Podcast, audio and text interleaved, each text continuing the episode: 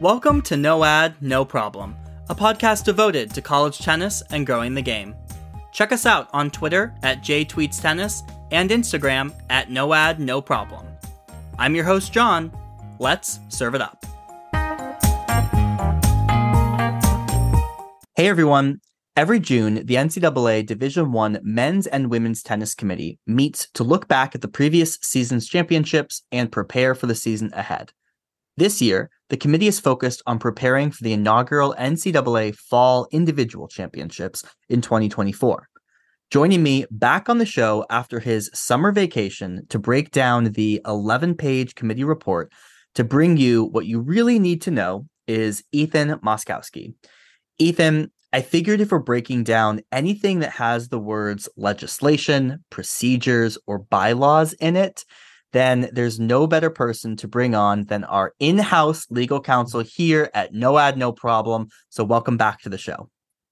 Thank you. I like that. I like the in-house legal counsel. We're gonna. I think we're we'll we'll run with that. No, I'm I'm glad to be back. It's been a long summer, but there's never a bad time to talk about college tennis. Well, and certainly the time has started where we are getting ready to think about this upcoming season. We'll have actual college tennis in just a few weeks. But before we do that, felt it was a good time to recap what the committee is focused on. And so, just a little bit more context on this committee and who's on it. It's a mix of coaches and administrators. So, you have coaches like a Chris Young of Oklahoma State, who's the director of tennis there, Jimmy Borendame of Middle Tennessee. Then you also have administrators. Both the men's and women's chairs of these committees are administrators. Kathy Rossi is a deputy deputy AD at University of Wisconsin Milwaukee. She chairs the women's committee, and you have Mike Penner, who's the associate AD at Ohio State, who chairs the men's committee. And then often in these annual meetings, you will have guests. So those include people from the ITA, in this case, the USTA, since they were the host of the 2023 championships. And then you also have NCAA staff from the championships and alliances committee. All right. So today's conversation will really parse through and read between the lines of this 11 page report to bring you some of the impactful information you need to know for the upcoming season. So today's conversation, we're going to structure this by talking about really the biggest item in this report, which is all around the 2024 fall individual championships, who's hosting, how you will qualify. We will also discuss what the committee discussed as a look back on the 2023 spring championships. And then we will discuss a few other items in this report that caught our eye that uh, are good things to know. So, Ethan, 2024 fall championships, we now know officially where it will be. Will be hosted by Baylor November 19th through the 24th, which is the lead up weekend right before Thanksgiving what was your initial response when you saw that Baylor would be the host? Well, I think Baylor makes a lot of sense. I mean, first and foremost, we were expecting to have NCAAs, we're going to have NCAAs at Baylor um, for the following spring, which was originally supposed to have an individual tournament attached to it. So it made sense to give Baylor the individual tournament that it had originally bargained for, even if it's at a different date. Um, additionally, you know, Baylor's facilities have always been thought of as being on the higher end of, of college sports. We haven't been to Texas in, in a relatively long time. Baylor hosted the 2015 NCAA singles and doubles as well as the team event. Um, you know, and the Hurd tennis facility, indoors, outdoors, courts, bleachers, the whole thing. It's a, you know, it's a really, really high end facility as far as our sports concerned. So if you're going to do something like this on a college campus, it's a, it's a pretty logical choice. I'm not super familiar with what the weather is going to be like in Waco in late November. Uh, I'm sure it has the potential for being a little bit on the chilly side. Um, but they have, they have legitimate indoor facilities that we'll be able to turn to if necessary. But obviously the ideal situation would be to have the bulk of the event at least outside. Well, Ethan, I'm glad you brought up the weather because I pulled some stats for you. Do you know the high temperatures last year in 2022 between November 19th and November 24th at Baylor? Well, I feel like you wouldn't ask me this if it was something really warm. so I'm going to go with like 45. They ranged from 49 to 63. had one day above 60. Okay, but that's workable, right? So in is it workable? Is, the the ITA rule is when you're playing dual matches, if it's above 50 degrees for two of the three match hours, you play outside. So 55 degrees is outside tennis conditions for the vast majority of us for the vast majority of the year. So is it is it stunning? No. Is it like are we going to be in Orlando where we're like reapplying sunscreen every 18 minutes so we don't get burned to a crisp? No, of course not. But uh, you know, it's better if you'd said like the average high was 43. I'd have been very concerned, but but you know, if it can get into the mid 50s, 55 to 60 especially, you know, that can work. It's okay. It's not great. It's not great. It's not yeah. It's California. Not Sorry. Not, it's not California. Well, so okay, so you you covered it right. I mean, Baylor sort of had the first right of re- refusal here yeah. uh, because they were originally planning to host the 2025 uh, team and individuals. So you know, if you strip them of that, kind of offer them this chance to host. Uh, and just to level set, so in 2024, we will have the team and individuals hosted in the spring by Oklahoma State. Then what we were talking about here is in 2024 fall. So later that same year, we will be in Waco having the fall individual championships. We will have two NCAA individual winners next year in 2024. Then the following spring in 2025, Baylor will host again, but it will just be the team event. So book your tickets to go to Waco twice in a six month period. We're all really looking forward to that. And then that's what you're not excited about. I got it. I got it. And then the following fall in 2025, we will have the 2025 NCAA individual championship. So we'll be back to having one individual winner in that calendar year of 2025. That host is unknown right now. One of the reasons that Baylor is able to host this in 2024 is because they confirmed no football game that weekend. Seems like that could be an issue for Georgia. Georgia maybe not super excited about hosting during football season. Maybe that schedule, certainly with conference realignment, still up in the air. So, what they are doing now for 2025 fall is opening up the bidding to anyone who bid on the 2023 to 2026 cycle. So, you can go back and say, hey, we didn't get chosen for the team or we did get chosen for a team, but we would also like to bid on 2025 fall individual championships. Yeah, I think it's interesting. I'll be curious to see which way the NCAA goes with this going forward. Obviously, this is a two two year pilot program, three year pilot program two of years. testing. Yep. Two year pilot program of testing NCAAs, the individual championships being in the fall. I'll be curious if if this uh, schedule sticks, meaning if we continue to have the individual event. I'll be curious to see if they decide to to split it so that the team and the individuals are in different locations, or if we are going to do what we're doing with Baylor every year and go to the same site twice in six months. When when we talk about uses for that Orlando facility, there there are some people who complained about the weather this year. I'm going to take a guess that Orlando in November is actually probably pretty great like Orlando might wind up being a great facility to have this event as a staple event at the end of the, you know, at the end of the year, so to speak, in the fall, where the weather is going to be pretty ideal. And players like going to Florida in November. There's not going to be an issue with that. A lot of teams will take time to go to Florida or somewhere if they can for a preseason around that time, you know, December uh, into early January before dual matches start. So it's very plausible that the USTA decides that they're interested in this event and, and it could wind up being a staple there. I don't think that would be the worst thing in the world. I like, I think for this event in particular, having stability, having it in the same place every year, the same weekend every year is a good thing. And I don't know if the USTA is going to have the same concerns about, you know, challenging football schedules. You know, the no, USTA is a sort of standalone facility, even if it's technically hosted by UCF. So, you know, I think Orlando might wind up being a very plausible host for this sort of event moving forward. And, and as they reopen the bidding, uh, I would not be surprised to see the USTA hop in there as a, as a destination.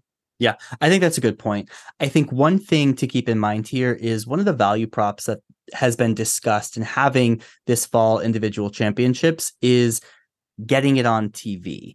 And one of my concerns with Baylor hosting is this is putting a lot of pressure on Baylor as the host. It's worth keeping in mind that the host of the NCAA championships bears a lot of responsibility when it comes to securing this to be on TV, funding to get it on TV, funding to have it a special event, all of the uh, accommodations that you may or may not see around the facility, pretty much provided by the host. Really, the NCAA will roll out a few banners for you, and everything else is on you. And so, my concern in this is that I don't know if Baylor is prepared to make this that much of a special event in the fall, get on TV.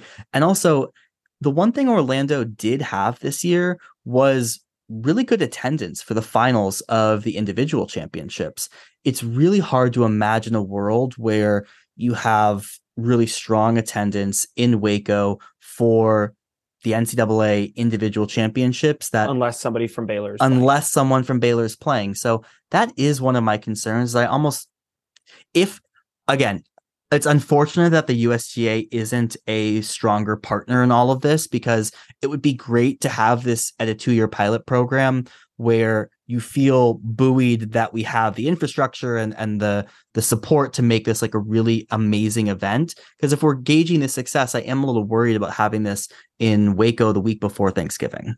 Yeah, I mean, I think the USTA would be an ideal solution for this doing it in Orlando. You know, I think Georgia is the sort of destination that could work as well. I'm I'm quite fond of of the Georgia the whole facility at Georgia, but I also know that you know, Athens, Georgia is not a big place. There's a limited amount of hotels. If it's a football weekend, you can forget about getting a hotel. Yeah, I mean, it wouldn't be hosted about, during a football. You can forget about anyone coming, and so it's very hard for Georgia to know several years out whether or not they're going to be able to host something on a specific weekend four years in advance, which is when the bidding for this often happens. And so in, in the case of the USTA, it solves a lot of problems. We already know that the facility is TV ready. And by the way, I mean, this is, oh, so sorry, hold on. What well, do you mean the facility is TV ready? That well, was not the case the thing. in 2023. We don't, we don't need to have them on the college dual match courts. The matches don't need to be on the dual match courts. There are no dual matches going on. The matches can be on any of the courts there, and they have two stadium facilities that have hosted challenger events that when it's not rained. Yeah, and they have they have the stadium court, right? Yeah, yeah the, I mean, but let's I mean, let's hold the horses on TV ready. Um, it's more TV ready than than any college tennis facility. So I actually think that's that is actually not true because there are a lot of college facilities that already have a lot of streaming and broadcast capabilities on campus because of things like football that the USTA has not really invested in. So, anyways, all of this to say, Baylor is your host in 2025. And gosh, I hope we have the the people, the infrastructure in place to make this feel like a really special event. Let's move on to how players will qualify for this inaugural event, the first time that we are bifurcating the team and the individuals. The TLDR here, Ethan, is you mm-hmm. must qualify through one of four ITA tournaments in the fall. The end. Now, much, yeah. to I will briefly go through the four events, and I want to get your reaction to this. Um, okay, so there are four events that are essentially qualifying events into the NCAA uh, field. How you perform in these events is what determines whether or not you get into the NCAA field. Think of it similar to how fall nationals exist today, where you can qualify by you know making the semifinals of uh, all Americans, winning a regional, things like that. All right, so the four events that you need to know Number one is All Americans. This is a you know historical, you know, prestigious event in the fall.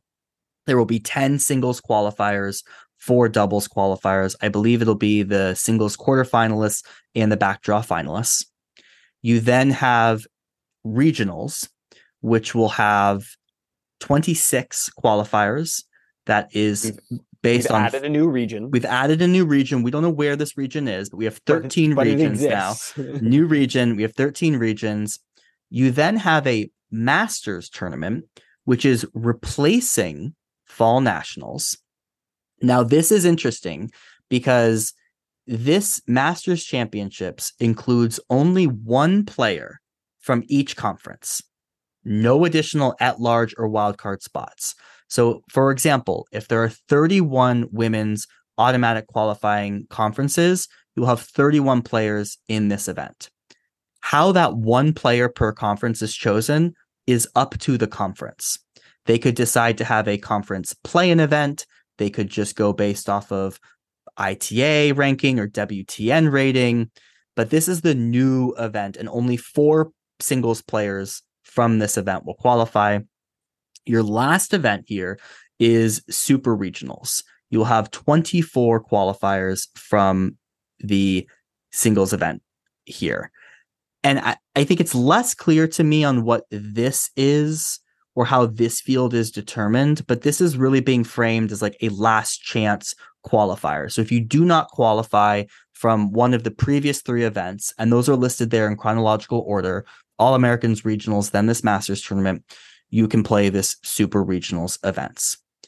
Ethan, floor is yours. Your feedback generally on this qualifying criteria you ever read a lot of words and your takeaway is, wow, I just read a lot of words and they don't really mean anything, but there's a lot of words there. It, it feels a little bit like that. Uh, like you said, we, this is roughly, roughly the qualifying format for fall nats as we know them today.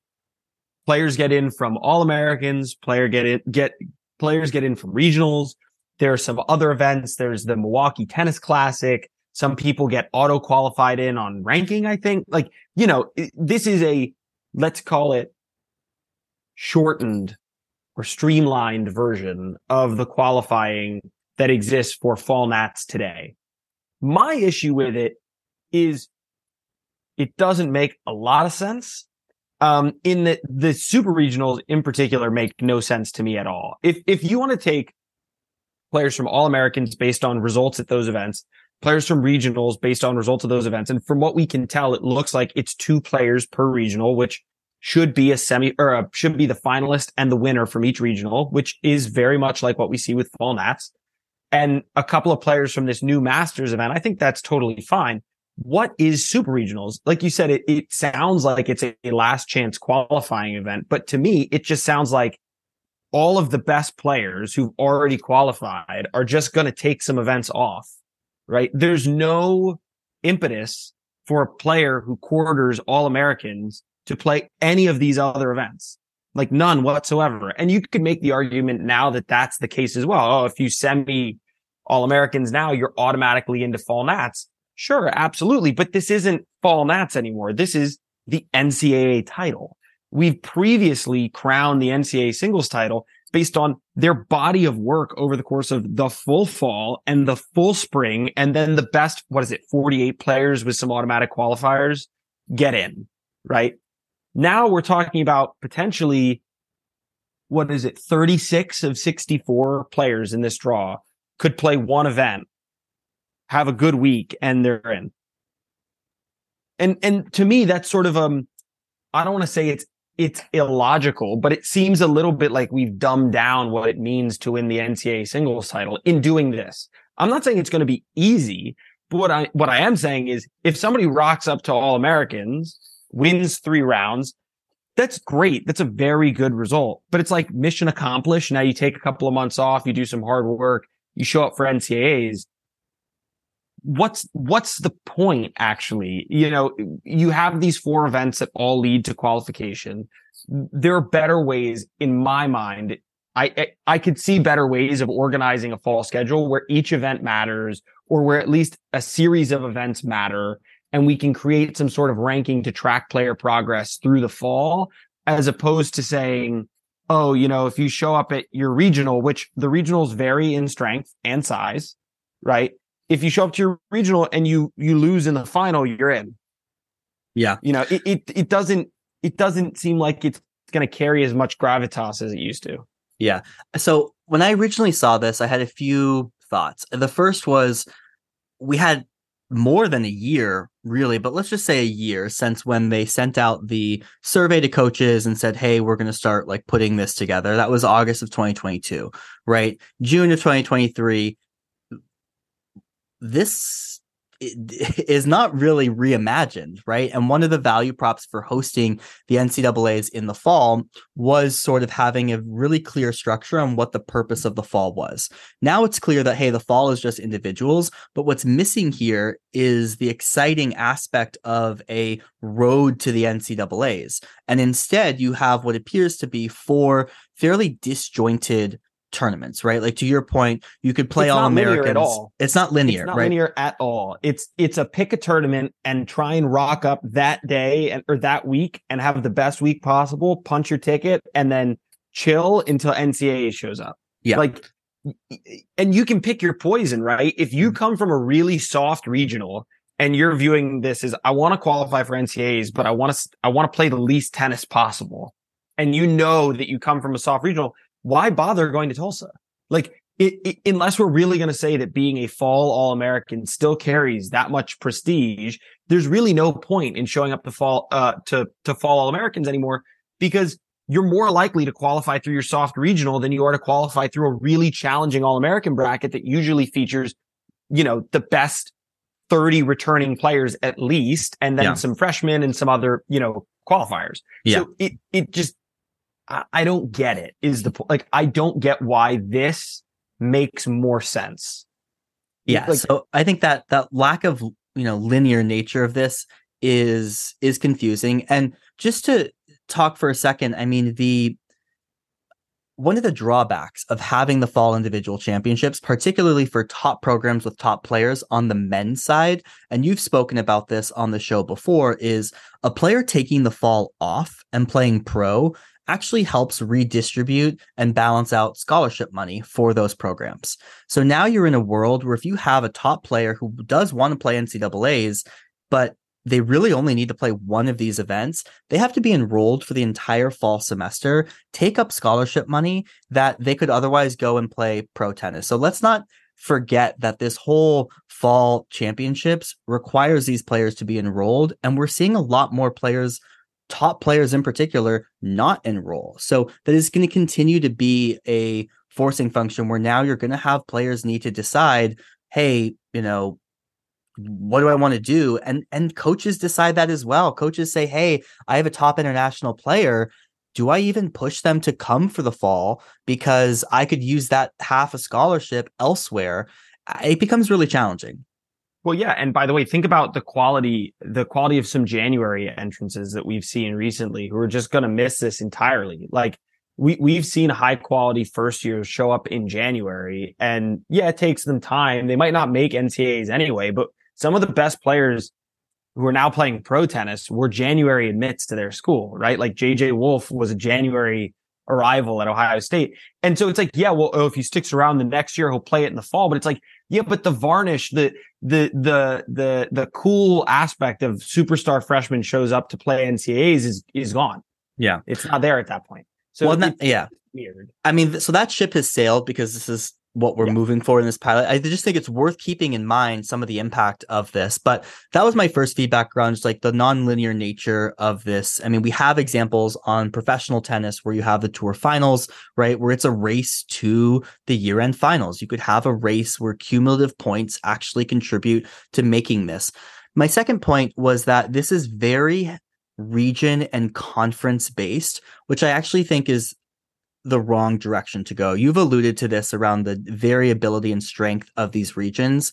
I looked at an example. So on the women's side, the Carolina region. Yeah, I was gonna say it's the Carolina region for sure. Carolina On the men's region. side too. On the men's side, the Carolina region's it's stacked. It's ridiculous. But just to, to put this into context, last year they had two draws in their regional, and the winners qualified for fall nats. The semifinalists in those two draws, so the eight players here, you had Chloe Beck, Emma Jackson, Ayana Akli, Abby Rencheli, Sarah Hamner, Amelia Rajecki, Cassie Wooten, and Cam Mora. Every single player except for one has played the NCAA individual event. And by the way, some of the players who you didn't name didn't play that event because they'd already qualified. So Fiona Crawley, uh, Abby Carson Forbes, Tanguilig, Abby Carson Forbes. Tanguilig, all could have been in that draw, but Right. weren't because they already qualified. yeah. It- it- the the Carolina region is a joke, And On maybe- women's side especially, and on the maybe that's the one they've broken up. We don't know, but juxtapose to that North and South Carolina. like I, juxtapose that to the mountain region where you had two players who make the final who end the year ranked 106 and unranked. And so in this model, right, they're getting into the NCAA field when historically they would not. And so I really don't like the emphasis on regions and conferences. And let's talk about this Masters tournament.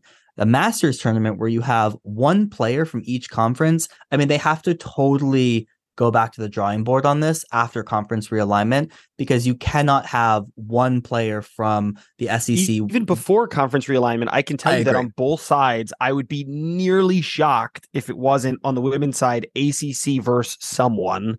And on the men's side, the semifinals will be ACC, SEC, you know, Pac 12, Big 10. Thanks for yeah. coming. Like, well, but but the thing about this is you create a field that is uh unequal right? Because everyone has in, there's one representative from each conference. So all of a sudden you're putting a draw together and you just need to make the semis. You're probably going to get a player or two that is not a top 64 player in the country. well, especially when you consider the fact that by the time if if we're right and it goes all americans regionals then masters then super regionals like in that order chronologically it does. The players who are getting pushed to go to masters are not even going to be the best representatives of their school, probably at some of the major conferences, right? Like you would figure that on the ACC women's side, like what we were just talking about, by the time Masters rolls around, having already had ITA All Americans, having already had regional championships, UNC, the UNC women have probably qualified like their entire roster. So they're probably not even going to put anybody into masters, even if they might be the best representative for the conference. They're, they're either not going to even try to get somebody through or they're going to try and get their number nine player through who won't play a dual match all year. Like it, it, it doesn't make a lot of sense, particularly where it is in the order. If, if we said we want to do masters first and have it be basically a, a, a meaningful all star game and say, we're going to take the highest ranked returning player from each conference and put them in a tournament. It has more meaning than it does where it is right now, because where it is right now is just like it's a random guesswork choice by the conference to say who hasn't already qualified, wants to qualify, and is good enough that we can take. And oh, by the way, coaches, please you guys are going to have to argue on behalf of your players for why we should choose them. Yeah, because keep in mind that the conference determines how they want to select this player. So the yeah. conference would determine maybe they need a play-in tournament for the Masters. Maybe they just go with the highest ranked player, the highest WTN rated player. You have no idea. So yeah. My last point on this, and again, we don't really know the super regionals, but like the whole branding of all of these events is it's stupid. I was going to use confusing, but stupid is fine too. Because again, let's make a very clear, understandable pathway to the NCAAs. Having the All American versus regionals versus masters versus super regionals feels disjointed. It feels unconnected. So, um, they have a September touch point for their next review. And I think they have a lot of work to do. And I will say this I really wish they had implemented this for this fall because it really concerns me that we're going to be doing this play in criteria for NCAA's next fall for the first time when there's real stakes on the line, right? If you wanted to stand up this Masters tournament and figure out like how it would work and all yeah, of that, like, do it try this it. Put it on the schedule. Yeah. And like, it's fine to have a pilot program, right? Where we're testing out the fall championships. Don't make the play-in events the pilot because you're going to have a pilot NCAA field, and that's not what we want. So that's my last point on how you get in, but we'll keep everyone posted. I think there's going to be more to come here. Uh, particularly as these continue to be socialized uh, with more coaches and more feedback is given. So that is the 2024 championships. We have a few other notes that we'll get to that we are excited for on the team side at the end, but let's chat about the 2023 championship review that this committee had. Again, we played the 2023 team and individuals in Lake Nona. Ethan, I'll hand it over to you. Your reaction to this part of the report was fill in the blank. whatever, man. Like it, it, was like it's a massive. It. I mean, first of all, look, it is a review, so mostly they're just, you know, reviewing what they've done and basically saying like whether or not we liked or didn't like it. And unsurprisingly, the NCA likes its handiwork most of the time. So there's not much in here that's going to be like, wow, what a, what a absolutely world busting discovery the NCA made through this. But look, I, thought the NCAA tournament this year was, was actually a bit wacky in ways that we haven't seen before. And I think a lot of that was pretty much outside of the NCAA's control. Like we talk about you know weird weather concerns and rain and and yes on the one hand you go the NCAA made a mistake and didn't have a contingency plan for weather in Orlando when it rains in Orlando in the late spring. We all know that. Um, and that's on them. On the other hand, you, you sit there and you're like, even if they had a really great plan, they were stuck in Orlando where there's six indoor courts with no fan viewing and no streaming. So it was a lose lose situation at that point like they, they were sort of stuck. They were, they were where they were. I would say I thought I noted somewhere in terms of match times and order that yes. they're going to abandon the the the concurrent match play and switch back to one after the next after the next after the next. Spoiler alert, Ethan. I was going to end the show with this because it was the thing Your that made me happiest uh, in reading this whole thing, yes, that was discussed when they were kind of previewing the 2024 team action plan, which is they're going to prioritize sequential matches because of the yeah. inclement weather this past year. Having matches uh, scheduled at the same time becomes a, a, cluster. And so this is awesome news. It is awesome news for fans to have sequential matches that they can go to. It is awesome news for the broadcast. I'm so excited about this. Hands down, the thing I was most excited about. I, you know, I saw that. And well, here's the thing also, because let's be a little bit clear here with, with the sequential matches.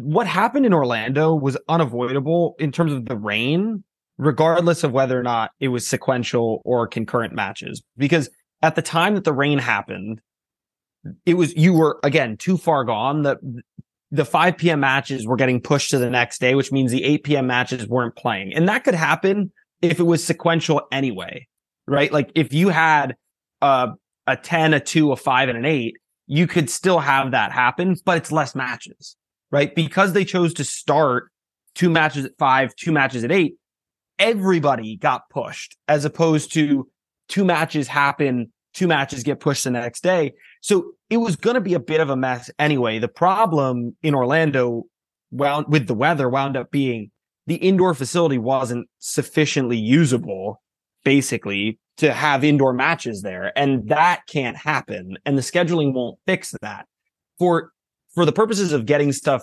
televised or getting stuff streamed, uh, and getting content that's easily viewable for fans in front of fans sequential matches are without a doubt so much better than the concurrent matches. It's going to be a much more easily viewable, you know, experience for fans on site and at home because when you have concurrent matches and you only have one person streaming, you're basically just crossing your fingers and hoping that that's your team. So this is much better. Yeah. Well, the thing about the schedule is had they scheduled sequentially and done like a 10 1 4 and 7 they probably would have one half of the draw done in that disaster day on the men's side so that's where it would have changed things all right on the 2023 you mentioned they like review a lot of things and basically the way that this looks in the report is like every bullet is some sort of category whether that is weather hotels merchandise sales broadcast and web stream and it's just a sub bullet that said like we reviewed the fact that there was inclement weather. We reviewed feedback on the hotels. We reviewed feedback on the broadcast and web stream. My biggest gripe with this whole report is they get very granular in 2023 championship review about things like referee pay. For example, I can tell you referees, head referees are getting a $5 per day increase from 2023 to 2024 in preliminary rounds. Things I cannot tell you in reading this report is how many people attended the NCAA championships, how many people watched the broadcast and web stream. How did that compare to 2022 with the Tennis One app? How did it compare to 2021? Wait, I got this. There's a there's a legal term for this. It's called willful blindness. If you don't ask, if you don't ask for those numbers to be reported, you won't get those numbers. And uh, you know, we've spoken about this with super regionals a lot of like some schools don't even keep track. Like some schools don't don't care. Like they they just they have these events. There's nobody keeping track. No of like, what attendance? Yeah, of attendance. Oh, uh, but I'm just talking Orlando. Like even, how, even there, who's keeping track of attendance? That's not my problem. That's their problem. I know. I understand. But, but like, like no, but but I think they're reviewing this right because how can you review broadcast and web stream? You can't review merchandise sales and not have numbers. Like I at least didn't realize there were merchandise sales. I mean, you didn't see the Cracked Racquets LS t-shirts on sale in the uh, in the pro shop, but I mean, sorry, Gruskin, no, I did not. this stuff should be in the appendix, right? And like, if you want to increase the transparency and help people like us support college tennis, like you need to make this stuff available like and they get so granular on stuff like referee pay. I can also t- share with you all that teams will have two extra credentials for the 2024 championships but like that's a good thing. That's a great thing, thing but that's like a that. it's like a very detailed piece of the puzzle. I, in this report is you don't know the attendance, you don't know ticket sales, you don't know these things that are important to gauge the success of the championship. So huge, huge miss in this report. It's not new. This is the case every year. Uh, it's just really disappointing. Obviously, you mentioned it. There was a lot of feedback about the USTA. All they say in here is that they reviewed it, right? They discussed. There was it. a discussion. There was a discussion. Literally, what, what, was said? You ask. That's not your business. No, discussed a few areas of improvement. Should the USTA host again in the future? There was one line in here that stood out to me though when they were discussing the USTA, and that was the USTA staff also provided an update on the restructured college tennis department and focus on education. This could mean so many things. They could be disbanding their college tennis department. They could be tripling the size of it. right. So these sort of things, again, this is where the the meat and the granularity is not found. Uh, unfortunately, because I think that it's in June, it's right after the championships. You would expect a little bit more detail. Two other things I'll add in here is they did raise the point around super regional. No action. They're just continuing to collect feedback here. I do hope we start to see a more tangible plan. Like we can't keep being in this limbo of like, are we going to do super regional? Are we not? Particularly with the team championship moving to only eight teams, only a quarterfinal. That feels like it'll be pretty barren to me. So, yes, I hope we uh, get more details there. All right. Any other feedback, Ethan, on the nothing burger of the 2023 championship well, review. I thought it was really funny, and and maybe maybe you'll have a better sense of this than I will. But in the selection criteria part, where they deleted the old language about common opponents and replaced it with nearly synonymous language about common opponents in in seeding teams. Did you see this? Yes, oh, well, where it's like the strike yeah, through. They, yeah. they struck through a sentence which basically says, in the event that two teams are ranked very similarly, they'll look to common opponents, and if there's a if one team demonstrates they were clearly better against common opponents, that they'll flip the two. They struck that language and replaced it with this is a comparison of the results between two teams against common common opponents. The team with the better winning percentage against common opponents will win the category with a maximum of one point awarded. It's the same thing. I don't know why they decided that that needed an edit. I, I guess maybe this idea of like it, it awards you one point if you used the college tennis ranks team comparison thing, you understood there was a variety of points that could be awarded, head to head record being the most important one of them. Um, and so I guess maybe clarifying that it's only worth a maximum of one point was the point of that whole adjustment. But otherwise, it says the exact same thing. I think it would be good to get more clarity on selection criteria in general. Um, we we have an idea of how the ranking system works. We have an idea that sometimes the NCAA deviates from that ranking system in that they choose to prioritize results against common opponents, head to head record, things like that, which is good. But we're mostly operating on sort of like like rumors of some objective reality that says this is how they prioritize them. And if you want to see what those rumors look like, you can use the the matchup comparison on college tennis ranks, but there's nothing that's like written down that says like this is how this works. If they're head-to-head records, you get a maximum of X point per win. If you have common opponents, you get a like this is the first mention of a point system that I've seen other than we've spoken about it off record of being like this is how it works. Chris has mentioned this is how he's heard that it works, and he's sort of put that into practice with the with the tool that he's updated to to college tennis ranks. But it's nowhere written in the rules that like this is how this works. So it's like maybe just write it down. Like if if we if we went through the struggle to to strike through five lines of writing and then basically regurgitate the exact same thing with an added caveat at the very end, like write the whole thing down just tell us, be more transparent. I think that's good. But yeah, yeah otherwise, on the review side, not much. Yeah. I mean, I like the word transparent, right? A lot of this, uh, it would be great to have more transparency. All right, let's shift gears here to some smaller topics, but actually things I think are pretty impactful when it comes to things the that team we like. event. Yes. So the first is that they are expanding postseason exemption. So this year, the Universal Tennis Organization hosted a uh, NIT event, so a national invitation tournament for teams that did not qualify for the NCAA tournament. This new legislation essentially says that previously, if you wanted to play in a team NIT event, your players couldn't participate in the NCAA individual event. You could only play in one postseason event. And so what this says is you can play both. So if you want to play in a team NIT and then you have your top player go and play NCAA individuals, great. The thing that was interesting to me about this was the ITA originated this proposal. And I had heard that the ITA had long been planning for some sort of NIT event prior to the Universal Ooh, Tennis the UTR, launching UTR theirs. I think they jumped them. Ooh. So because they proposed this, it would not surprise me if we if, see the ITA host some sort of NIT. Uh, that was, I think, the most interesting thing. Obviously, the postseason legislation of allowing for both makes a ton of sense.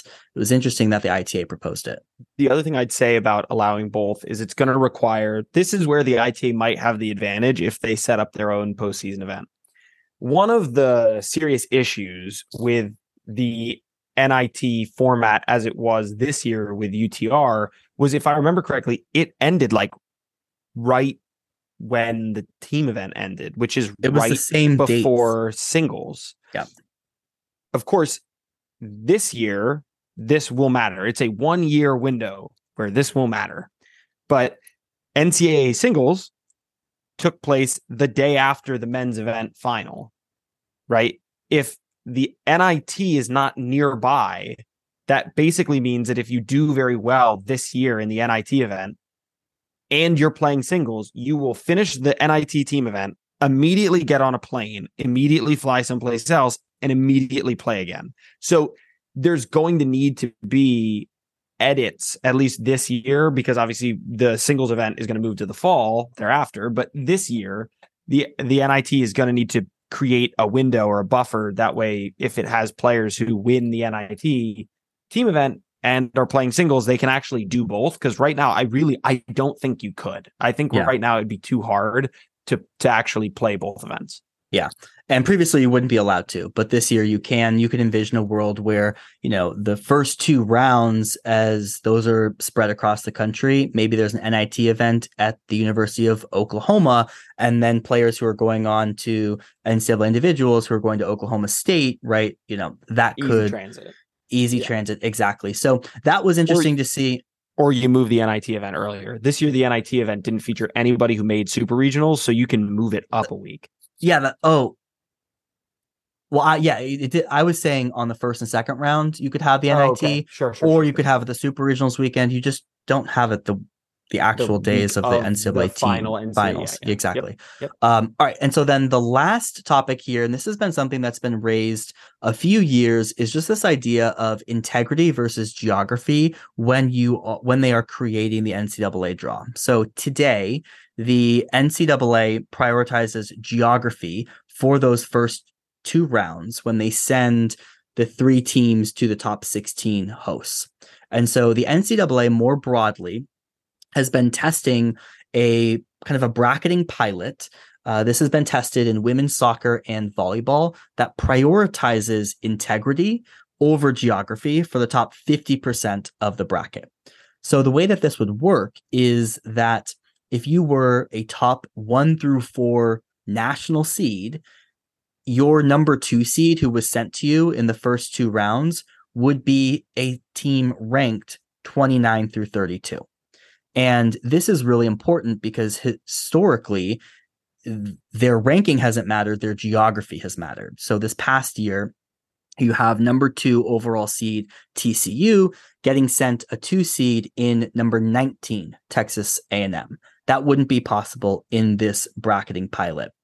So I think this is a, a really great thing. However, th- this is not official for 2024. The committee has asked for a waiver to be a participant in this pilot. Uh, but I hope to see this happen for 2024. I think we've seen a lot of disparity in the early rounds.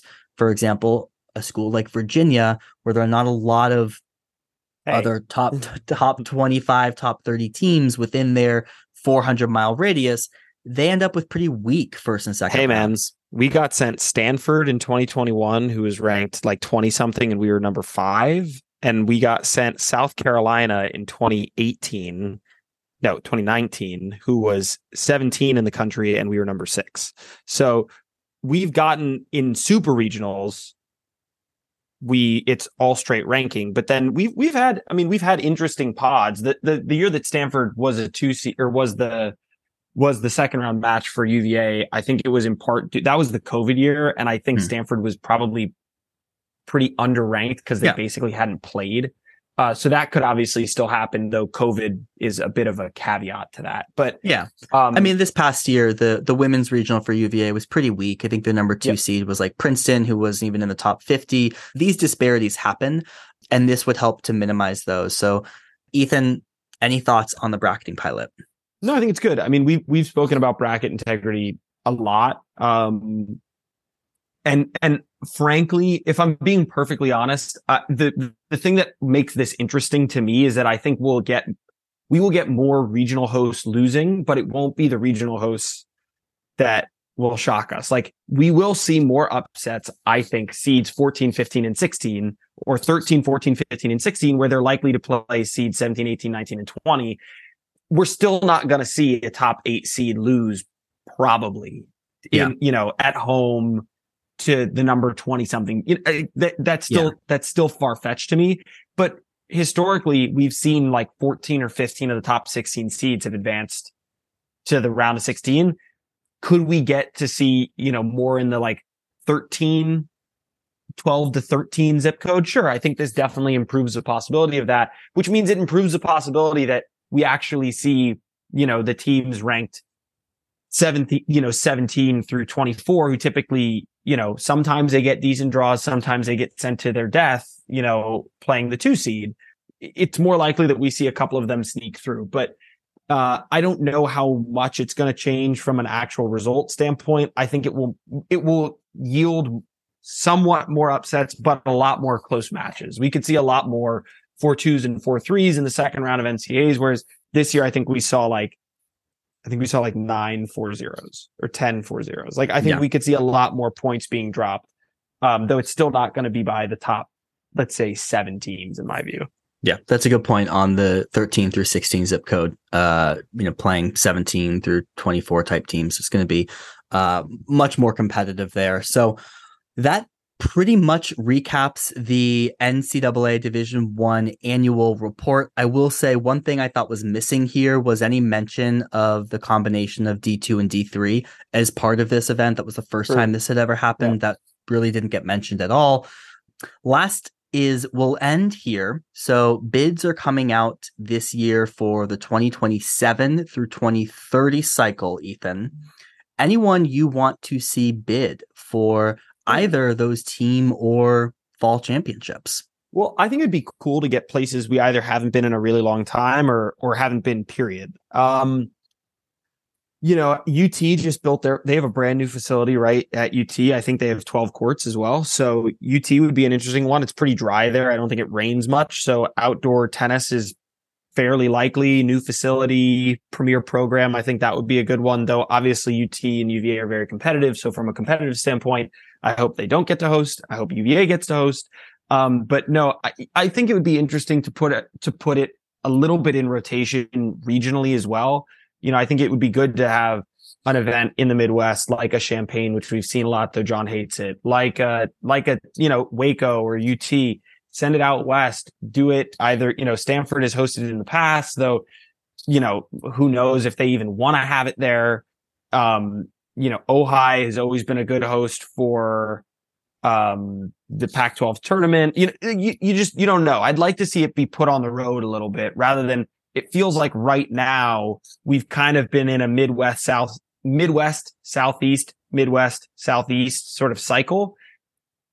It'd be nice, you know, we're, we have Waco coming up. We have Stillwater coming up. So that'll put it maybe a little bit more Southwest, I guess. Though, I mean, Oklahoma's Pretty Oklahoma's central. right on that. It's yeah. it's pretty Midwest, like it's right on that line. But I think it'd be good to get a West Coast event again. I think it'd be good, you know, to get something firmly in Texas like we have with Waco, get something maybe more mid Atlantic. You know, Cary hosts the ACC tournament every year, has more than enough facility.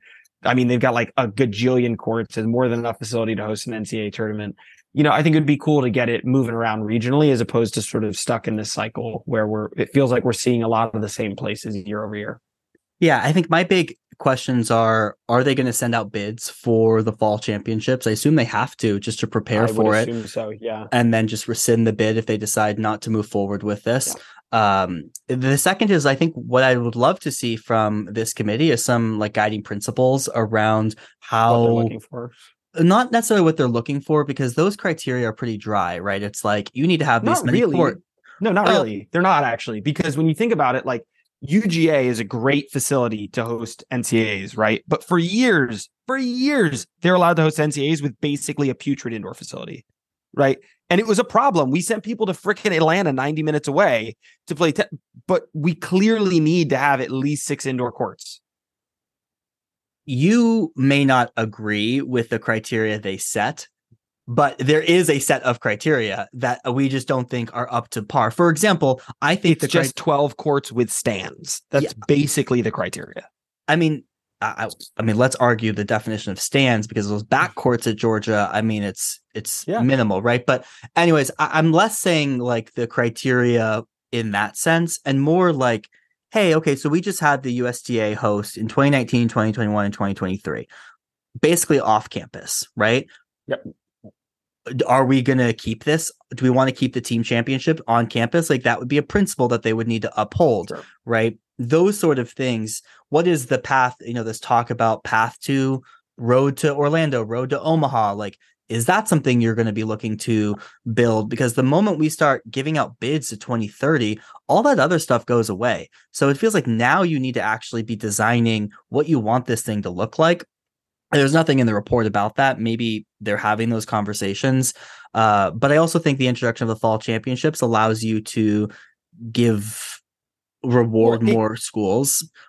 It, you also could balance your, you know, your your on campus, off campus. Exactly. That way. You don't have to, if one of the two every year is on campus, then I don't think there's that much of an issue with having one of the two off campus every year. Which one it is, is its own question. Yeah. You know, but, and then by the way, you get into how do you define on or off campus? I've been at the Cary tennis facility for three ACC tournaments, and it is not technically at or on Duke, UNC, or NC State's campus, but it sure as hell feels like it when you play them. So it, you know, it depends on how you, how you sort of craft the definitions. But I agree with you. I think it would be good to get some sense of the direction that the NCAA wants to head in just from a branding standpoint exactly. about NCAA's singles and, you know, and the team event. because it'll allow the right colleges to bid. And frankly, if you're a college campus or a, co- or a university and you delusionally bid for an event knowing you can't handle it within the criteria that they've set out, don't bid. Stop.